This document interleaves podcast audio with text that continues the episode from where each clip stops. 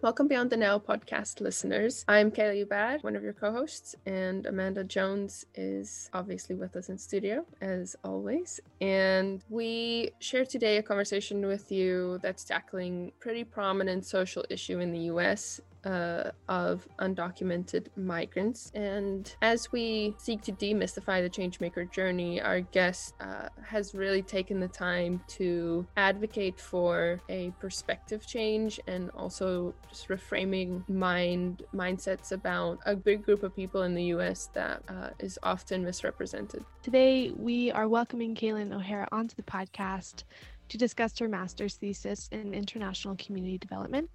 Her master's thesis is titled Standing with Our Immigrant Neighbors Implications for Right Response. And before we start off, I just want to read one quote from her thesis that I think really encapsulates the conversation. And she says in her thesis I feel it is time for our society to fight for justice for our immigrant neighbors, to respond to God's call to love by welcoming the vulnerable and to recognize our shared humanity with them. It is only then that we may walk side by side with our immigrant neighbors, exchange narratives, share in suffering and joy, and be transformed by our differences. With that, we welcome you to the podcast. Enjoy. So, if you would just like share with us what you're up to now and where you find yourself uh, and the context of work that you're doing right now um, after your thesis, and yeah. Um, after finishing up my thesis, mm-hmm. I did some volunteer work helping with career development for refugees and immigrants. Um, and then I moved on okay. to getting a full time position as a refugee resettlement caseworker. Um, so for about seven months, I would meet the families at the airport. I was involved in everything with like getting them settled and um, adjusting to new life in the United States, helping their mm-hmm. kids in mm-hmm. school, finding apartments, getting jobs, um, getting social security cards, um, all that stuff. Mm. And then because of COVID, so many things changed. Um, families weren't coming here. I mean, what would be the point? You know, jobs were shut down, uh, businesses, um, those that kind of came at the, the cutoff were unable to get social security cards. So it was just like living in limbo. So then they kind of wow. shifted my job uh, trying to keep me on um, with doing rent mm-hmm. assistance for refugees. So I would help them um, interview them and uh, give them a certain amount of money that we were able to okay. get from a grant. And then that ran out and my position was dissolved. And so I began kind of looking for something similarly, but obviously uh, yeah. working in that field with, with yeah. that clientele was not the best like option for job security for me. So, um, you know, I, since I was kind of experienced with helping hmm. with rental assistance and housing, I moved into doing homeless prevention. And so right now I work with typically, um, single household, uh, families that have a disability or that are elderly. Um, and I help them with rental assistance, case management, finding resources. Um, if they need help with, you know, medical insurance or that kind of thing, I help them with that. So that's kind of what I'm doing now. Um, that sounds really similar to social work, actually. My it's, sister is a social yeah. it's just what it is. okay. Do you work alongside other social workers? Um, yeah. Um, a lot of my other coworkers have a, a degree in social work and MSW. Mm. Um, and that's what's mm-hmm. so great about honestly the ICD program is we right. focus on a lot of those same core issues and working with the same population. Um, it's just a yeah. different title on our diploma. So totally. Wow, that is so interesting. that's really cool. We're so happy that you're doing the work that you are. It's so important. So important. Oh, thank you. Yeah. So then maybe we can take it back. We're going to go into your story. So, Kaylin, where are you from originally, and what were the conversations around immigration like back home? Um, originally, um, I've kind of moved around. My dad is a pastor of mm-hmm. Evangelical Assemblies of God Church. mm-hmm. um, and I lived in Montana for a while, and mm-hmm. then a small town here in Washington state. Um, very small town, a lot of blue collar jobs, um, a lot of Republican conservatives, um, surprisingly, they do have some diversity, but is mainly with the Hispanic population. Quite a few families there, but besides that, it's uh, it's pretty small town, white America. And um, mm-hmm. I, I, suppose the conversations about immigration kind of started happening when Obama became president. Um, that always kind of becomes an issue when, like, you know, a Democrat becomes president and starts working on the core issues that they kind of stand for. And for many Republicans, it's not the issue that they're hoping for, and it, it scares them and worries them. And um, my family's pretty outspoken, at least, you know, to me and to friends. And um, I remember them just starting, mm. they would just, you know, say small little things that bothered me. Um, and I hope my parents don't kill me for mm. saying this, but like we would go on a plane or something and there would be someone with a headdress and my mom would be like, Oh my gosh, I'm so scared. Like, I hope nothing happens on the plane. Like we keep getting more, yeah, we keep getting more and more like people from the Middle East over here. And like, I knew this was going to like, so it started with like kind of small oh, wow. things that didn't sit right with me. And I didn't say much, you know, I was pretty young. Um, wow. but I would just wonder, you know, mm-hmm. why, where that, where was that coming from? And, was that true? You know, like you have to, you have to be able to look at both sides of the argument. And then, um, as things kind of progressed with some of the like policies around immigration and allowing more in, I didn't know at the time, but I think was a fear of losing their like cultural and religious identity. I just was confused by it. And so that's always kind of been something in the back of my head, but I had never spent the time to actually study it. Um, so when I entered the ICD program and like you know, Dr. Inslee mm-hmm. was like, mm-hmm. what would you like to, what's something that you're passionate about? What's something that, you know, you could spend a, a big bunch of time like research, you know, mowing through. Mm-hmm. And that was one of my top things was I'd really like to get down to the core of why like many conservative white Americans um have an issue with the immigration policies and want it to be more restrictive and want to separate themselves from that people group because I just did not did not see the the threat with them. So that's kind of where it all began. I feel like that's fairly um I don't know, unique might not be the right word, but it, it seems really uh, hopeful that someone who comes from a context in which immigration is seen as um, a bad thing and people are afraid of it, that you would come and start questioning that. So I feel like that's that's really important and significant to to realize that well there are ways that we can change, but it's also really important to acknowledge our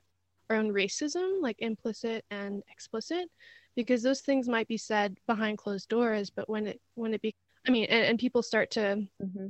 they maybe don't recognize it or don't think it's such a big deal because it's behind closed doors. But then when we start to look outwards and all of our conditioning has been around fear and doubt and skepticism around these people who we probably don't know or don't have haven't interacted with um, that sets a really unhealthy precedents for stepping into the world and creating policy. So I was going to say, I guess another seed that kind of gave me hope or just kind of a different understanding or um, kind of had me leaning towards becoming an advocate for refugees and immigrants was that I worked for a while in, um, you know, a food service industry and many of my mm-hmm. coworkers were immigrants. Um, first generation, um, you know, English as a second language and they were the most amazing, generous, hardworking kind, just like only positive traits I saw, you know, um, in them. And so that was where I was just kind of like, that's interesting. Like the narrative that like this side,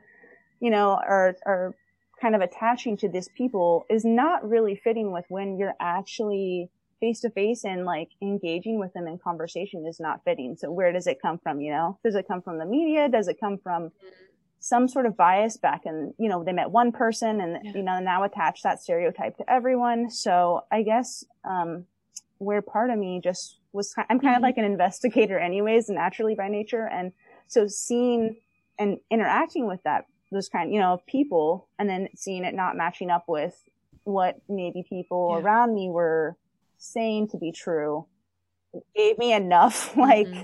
kind of resistance to what they were saying to be like I you know, I'm gonna like look a little further into that. And also, I'm very, I'm very into debate and like, not, I don't want to yeah. say arguing, but like challenging. And um, so I yeah, was kind of excited to actually not just be like, well, this is my opinion, but to like be like, well, I studied this and I went here and I met this person and I read this book. and here you go, you know, kind of giving them more difficulty in, um, just being able to say what they think and also giving me a, a more like foundation yeah. of the platform for them to listen, like, or like believe what I'm mm. saying. So. Right. Yeah. It's so important to think through what you're thinking and being able to vocalize that in a way mm. that's challenging and respectful at the same time. I think it's a skill that that our generations don't really uh, cultivate often enough, mm. honestly. And and I mm. think mm. Yeah, we could definitely put more effort into doing that. So would you then say that that it was people's resistance to open up their minds that really pushed you into advocacy or was there an instance that you realized like oh these are the issues or the people that I want to advocate for and spend my life on. You know, like I kind of hit a little on this in answering one of the questions. And I think originally because I had mm. That context, that was kind of the hot topic back home that I focused on this people group. But essentially, I think it just comes down to all the stereotypes, you know, that I'm fighting, that we're fighting against that people um, place on a people group that may not be true. And that cause them to be like, no, we shouldn't help them. We shouldn't advocate for them when maybe there are some people that fit that stereotype, but that doesn't mean we shouldn't be helping and advocating for people. And I could even say that about the homeless population. You know, I've heard my, my family or friends or, you know, people have myself included, you know, have a stereotype about or a belief system about what homeless people are like and why they're homeless and, you know, they should just get a job or whatever it is that is not, it's simply not true. Mm-hmm. Um, so I think that at the core um, of it, it just came down to that mm-hmm. resistance and basing yeah. opinions on fear, and that yeah. fear just makes me yeah. angry.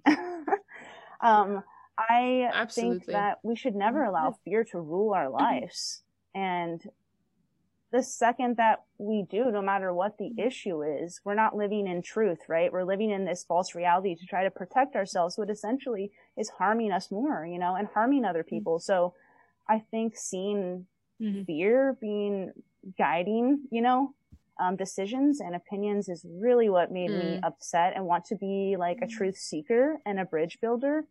And it, it doesn't have to be yeah. with refugees or immigrants, but right. that just was kind of where I was being led at the time. You're talking about a lot of these assumptions we have and fears about who the undocumented or who immigrants are. So I think it's really interesting how already you're hitting on this point of we're afraid, we're making these assumptions. And the question that I want to ask you is then who are the undocumented? Or how would you define the undocumented? I mean, when you think about the undocumented and the immigration system and how it works, the people that struggle the hardest to gain you know, lawful entry into the country are the most vulnerable of the most vulnerable, the most poor, right? Like people that have no connections here, people that need, you know, to come here based on whether it be, you know, um, safety for their family, for themselves, um, their well-being. Um, and I think that people that are undocumented tend to be mothers. Um, a lot of single women will come with their their child or their children, um, or you know, children, um, which are allowed to be undocumented, thankfully here. They can be unaccompanied mm-hmm. minors. Um, or, you know, mm-hmm. yeah. it's a father that is trying to save their family financially, um, that just really wants to work hard here. And like uh, some of them, you know, they don't even want to live here. They simply want to come here to work, but because of how difficult it is to go back and forth, they mm-hmm. remain because they're sacrificing you know, for their families. And so the people yeah. that I find mm. that are undocumented are those that are simply living such a, a living in crisis 24 seven mm. and are trying to find an escape from it. And they can't wait 10 years, 20 years to come here. That, and that's what our immigration policy asks of them. So it's just not possible. Yeah. And I think that's who I see as the undocumented there's such a huge contrast between the environment that some might be in say Guatemala or like Venezuela where there's just drastic and um, impetus for them to move and then imagine coming to a place where um, you're not supported and there might even be I'm just thinking of someone who might end up joining a gang because they're not, uh, their family isn't able to um, either educate mm-hmm. them or keep them, or they're not able to get a job. So there's not an environment that's even fostering qualities to a human that are already there, that are innate to us and i would say like like you were saying good character and just a desire to be here and a love for their family. And then i i could imagine it being really challenging coming to a country that's like already labeling you and then not supporting you. And it's like well that seems like a pipeline um towards where they want you to go and not to be supported. So this is just me reflecting and, and thinking about the environment in which people enter a country yeah, and it's it's not just that way for people that come unlawfully. It's that way for anyone starting over. When you know working with refugee yeah. families, you see kind of this curve of when they first arrive, they're kind of on a high, this hope, this amazing, I'm finally here. And then it starts to slowly just come crashing down with, well, uh, you know, you have to work a manual labor job. You have four kids, so you have to work two jobs because your wife can't work a job because mm-hmm you know, she has no education or whatever, or she needs to take care of the kids. And it just slowly is like, you know, you have to live in an apartment. Yeah. I know you lived in a home or a house back home, but here you can't afford yeah. that in Seattle. So mm. even for families that. Right. Or you might have been a doctor, or you might have these really amazing mm-hmm. skills. Like you might be a mm-hmm. dressmaker, but there's no place for you to use those skills. And like, how demeaning would that feel? Totally. Mm. Yeah but it, that's the best case scenario right? Uh, worst case scenario is you get taken to yeah. the immigration and customs enforcement centers uh, known more you know informally as ice. And mm-hmm. you did uh, some of your research for your thesis there. Uh, could you tell us a little bit of what it was like? Yeah i could like get emotional. I hope it's, i don't. it's good it's um, good we like to draw so. Um yeah. No.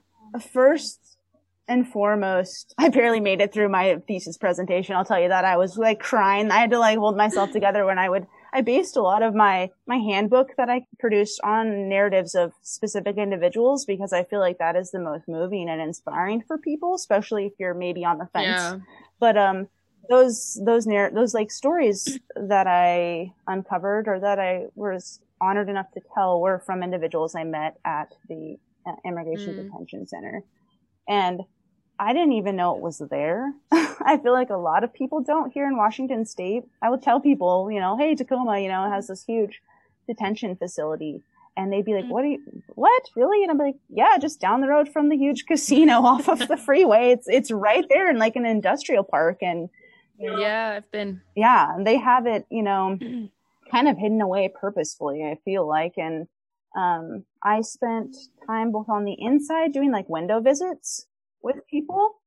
And then I spent time on the outside, um, at what they call the welcome mm-hmm. center. It was like a trailer and we'd sit in lawn chairs and, mm. um, you never know when they're going to release like whatever group of people they're releasing for the oh, day. Wow. And so we just wait. Um, sometimes we'd get a call from a lawyer or someone on the inside and they'd be like, they're going to release people in like an hour. Be ready. And it could be like one person, it could be mm. 10 people. What do you mean by like where where do they go? What happens? Exactly. so the people that they're yeah. releasing are people that were approved for like asylum.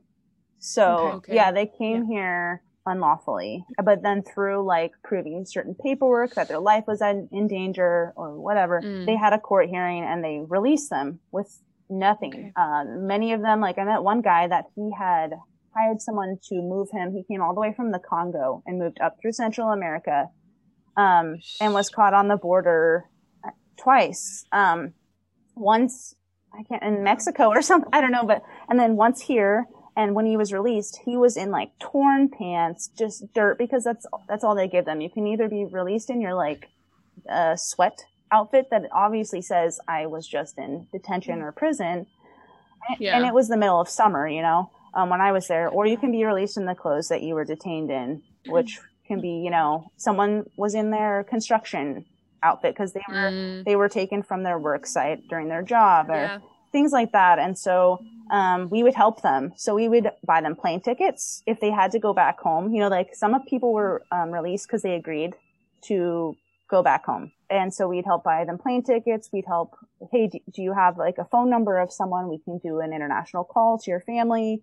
Um, one woman, which I share as one of the most like powerful stories to me because she didn't even speak English and we were talking through a translator. She spoke very limited English, but the powerful conversation that we were able to have when she was just released was just beyond words. And she was um, separated from her family, from her children, and they would do this purposely. So they put like they put them in the foster care system and put her children okay. over on the East Coast. And the only reason we were able to track them down is she got a like pro bono, like a lawyer that was willing to kind of do, work for her found her children. And so we were able to buy her the plane ticket over to the East Coast. And she had agreed. The only reason she was let out, she agreed to go back to Honduras, Whoa. where her life had been threatened because she witnessed a gang murder.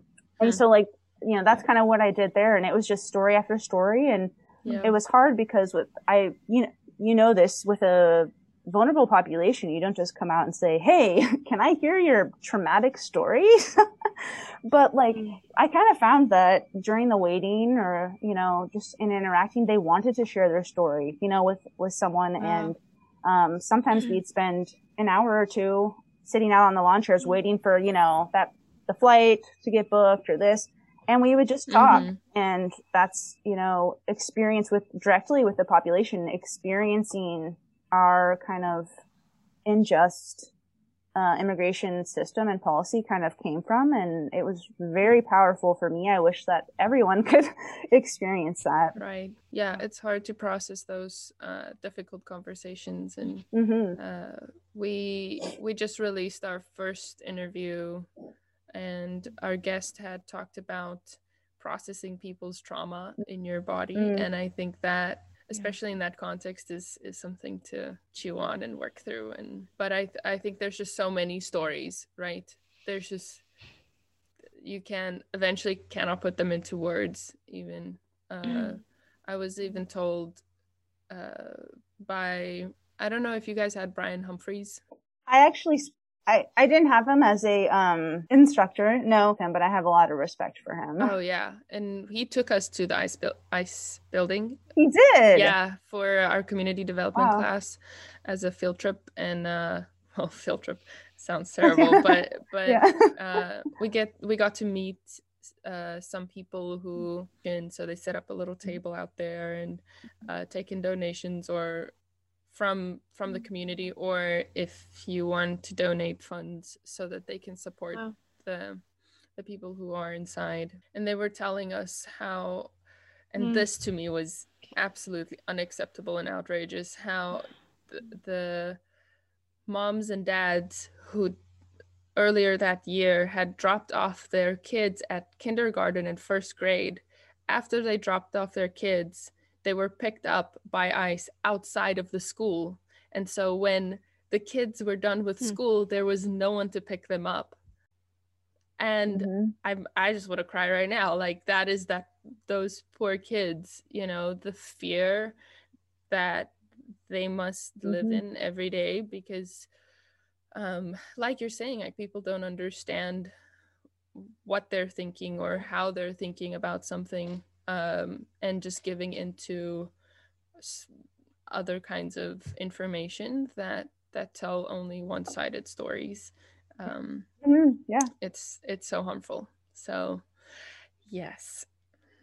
It's not always easy being able to take care of yourself uh, in the midst of hearing these stories and wishing that you could do more. I know that is always um, the feeling that i get when my sister will briefly tell me about the context of what's going on with some of her clients, she's like, I, the only thing I can do is offer more resources and advocate for more resources and just keep letting people know and and communicating about um, the fact that these are real people and these are real stories and that it's going on as we speak. It's not ending.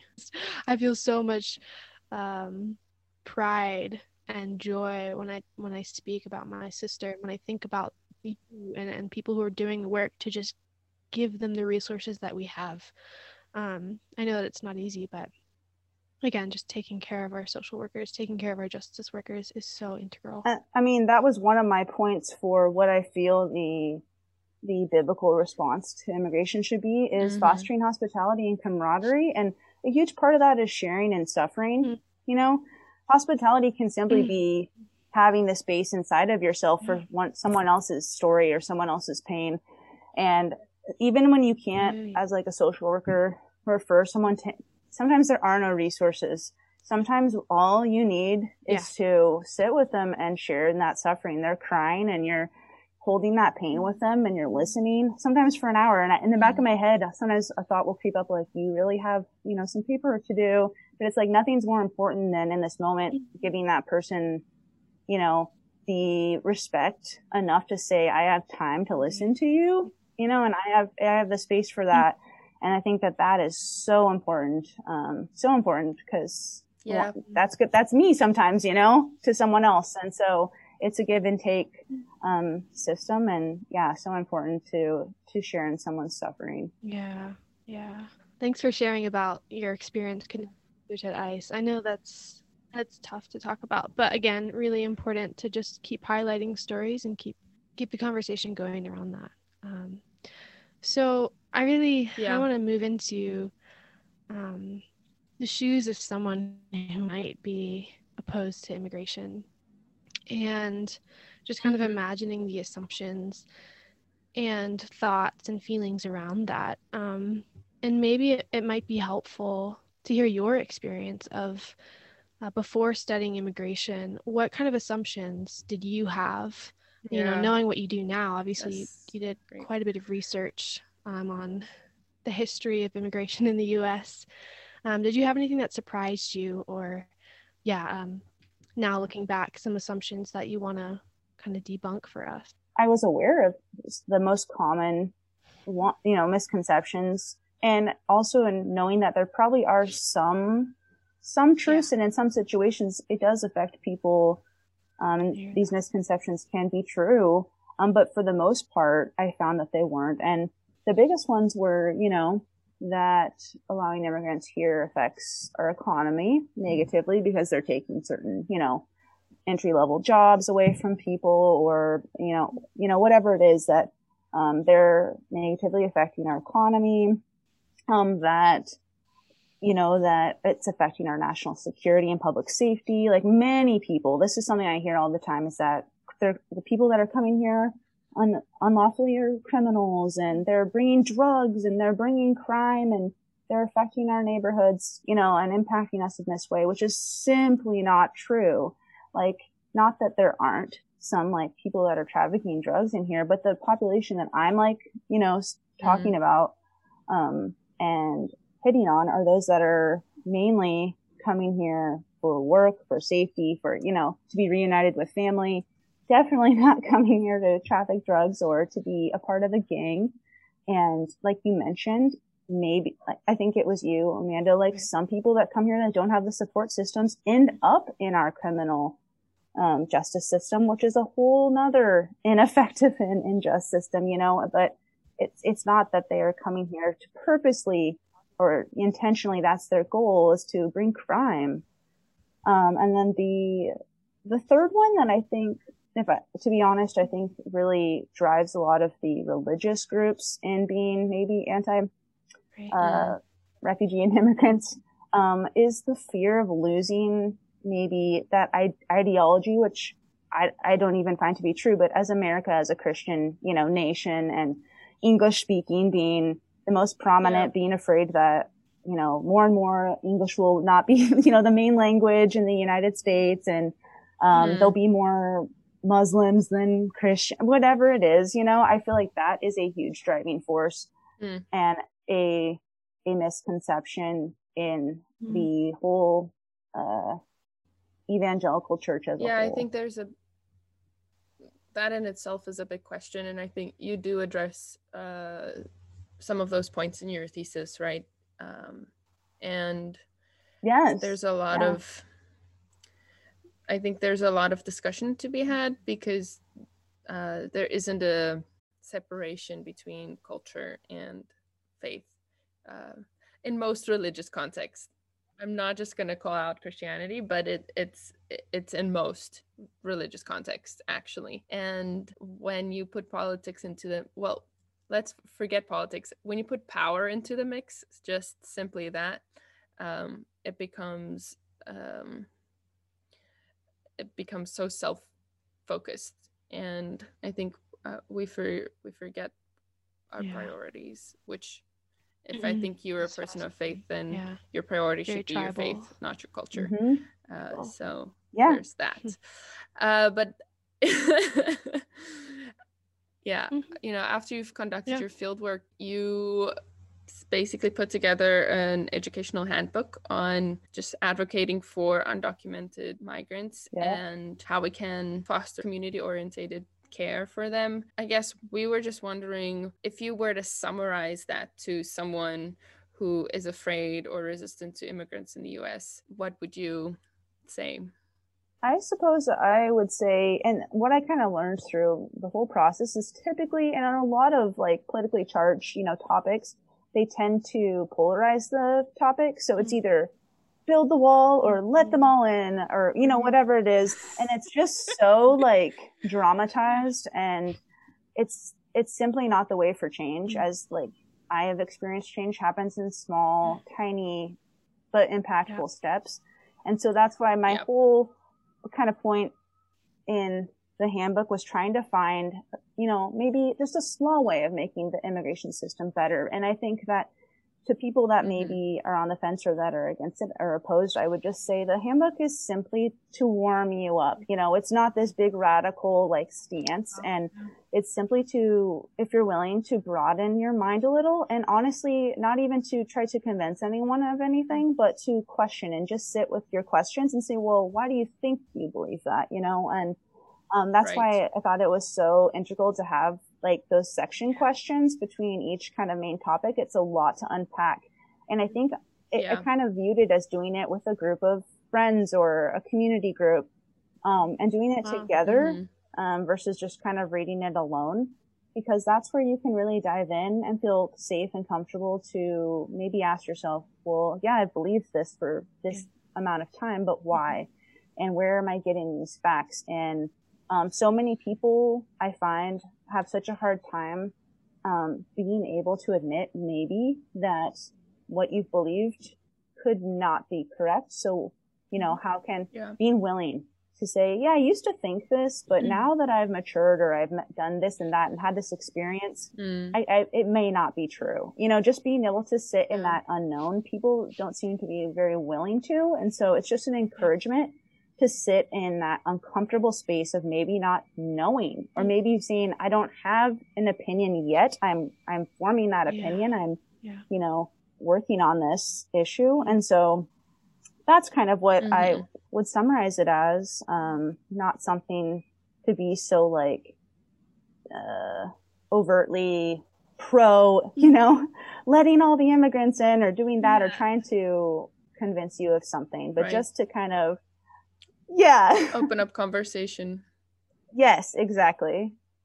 It could so easily be that though. I think so easily people are like um, trying to utilize facts and emotions and things, feelings, drawing on the vulnerabilities of ourselves to try and change someone's mind. And that's totally unsustainable. Um, it's really manipulative. And I was reading the section mm-hmm. review questions and I just love them because I think the first three are really about the person themselves reading it. Like, what concerns do you have? Do you relate with any of these? Do you have immigrant neighbors? How do you feel about that? Mm. Um, and all within the context of trying to kind of zoom out, I think, and reframe a little bit of of the whole narrative without overwhelming people and being like, here are all the facts. like, that's work.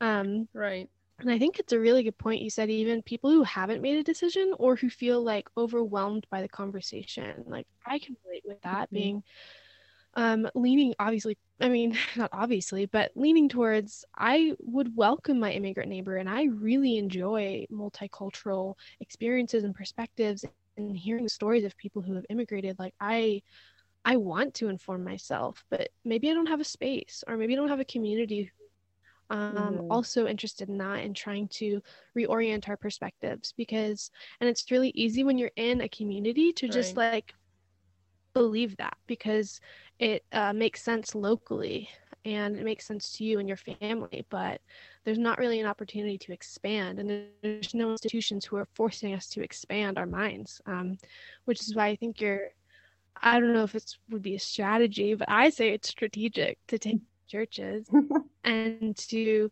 um, you know ask community leaders pastors to to bring this to their congregations um, and I want to ask you about that experience. Um, I think I read in your thesis that you um, had someone who actually contacted you and said, love to have this handbook. What was that like? How was the reception and, and what's kind of happened with it now? I had my own pastor, which the church that I go to is pretty, I would say, liberal for maybe uh, being Assemblies of God. Um, we talk a lot about social justice issues and a lot of hot topics and um, he you know said that I'd love to use this for community mm-hmm. groups and we are kind of I mean in the making we are going to do the next round of when community groups started mm-hmm. up and I was going to host to begin you know to and have mm-hmm. a couple people that might take it over afterwards be a part of the community group to kind of see how we went through the handbook. And then covid and everything happened oh, and it's just i know. I would honestly, I read back through it again and I hadn't in a bit to prepare a little bit for speaking with you guys and it just really made me wish or want to pursue finding those avenues where people could utilize it. Uh, just not really knowing where to start with that, but mm. um, I think it's I am yeah. really proud of it, and I I I would love for it, you know even if it was just local churches mm. here in Washington, if someone wanted to use it as like curriculum for a small group or something, I think that that would be great. And that was the purpose of it. So yeah, yeah. be so valuable. No, that's great. And we love to hear the fact that, you know, maybe you haven't figured it out or you came to a standstill because these are the moments where we can ask ourselves, hmm, like What's in next? what way yeah, what yeah. can we do with this? And and I'm even just thinking like maybe this isn't necessarily the audience, but people are educating themselves via social media. I think it's more the mm. Gen Z generation. Mm. Um, but it's so powerful and like getting that into the hands of an organization who already has some interested people um I think would be really cool. I actually attended this film fest um around uh, kind of educating people on uh, black issues in America. And they had these kind mm-hmm. of discussion questions. They showed films, and then afterwards they would have kind of reflection. And it was meant to be mm-hmm. a community oriented thing. And they managed to do it during COVID, which was so impressive the way people are doing this. But that being said, that was like a whole organization kind of brainstorming, like, hmm, where could we put this and who um, who needs to hear this? So Yes. So this is the first part of our conversation with Kaylin O'Hara. Next week, you can hear more of the conversation where we discuss some of the assumptions that we may have about immigrants. We'll talk more about Kaylin's thesis work and uh, some of her interviews at, and we'll talk more about her changemaker journey and her uh, journey into advocacy.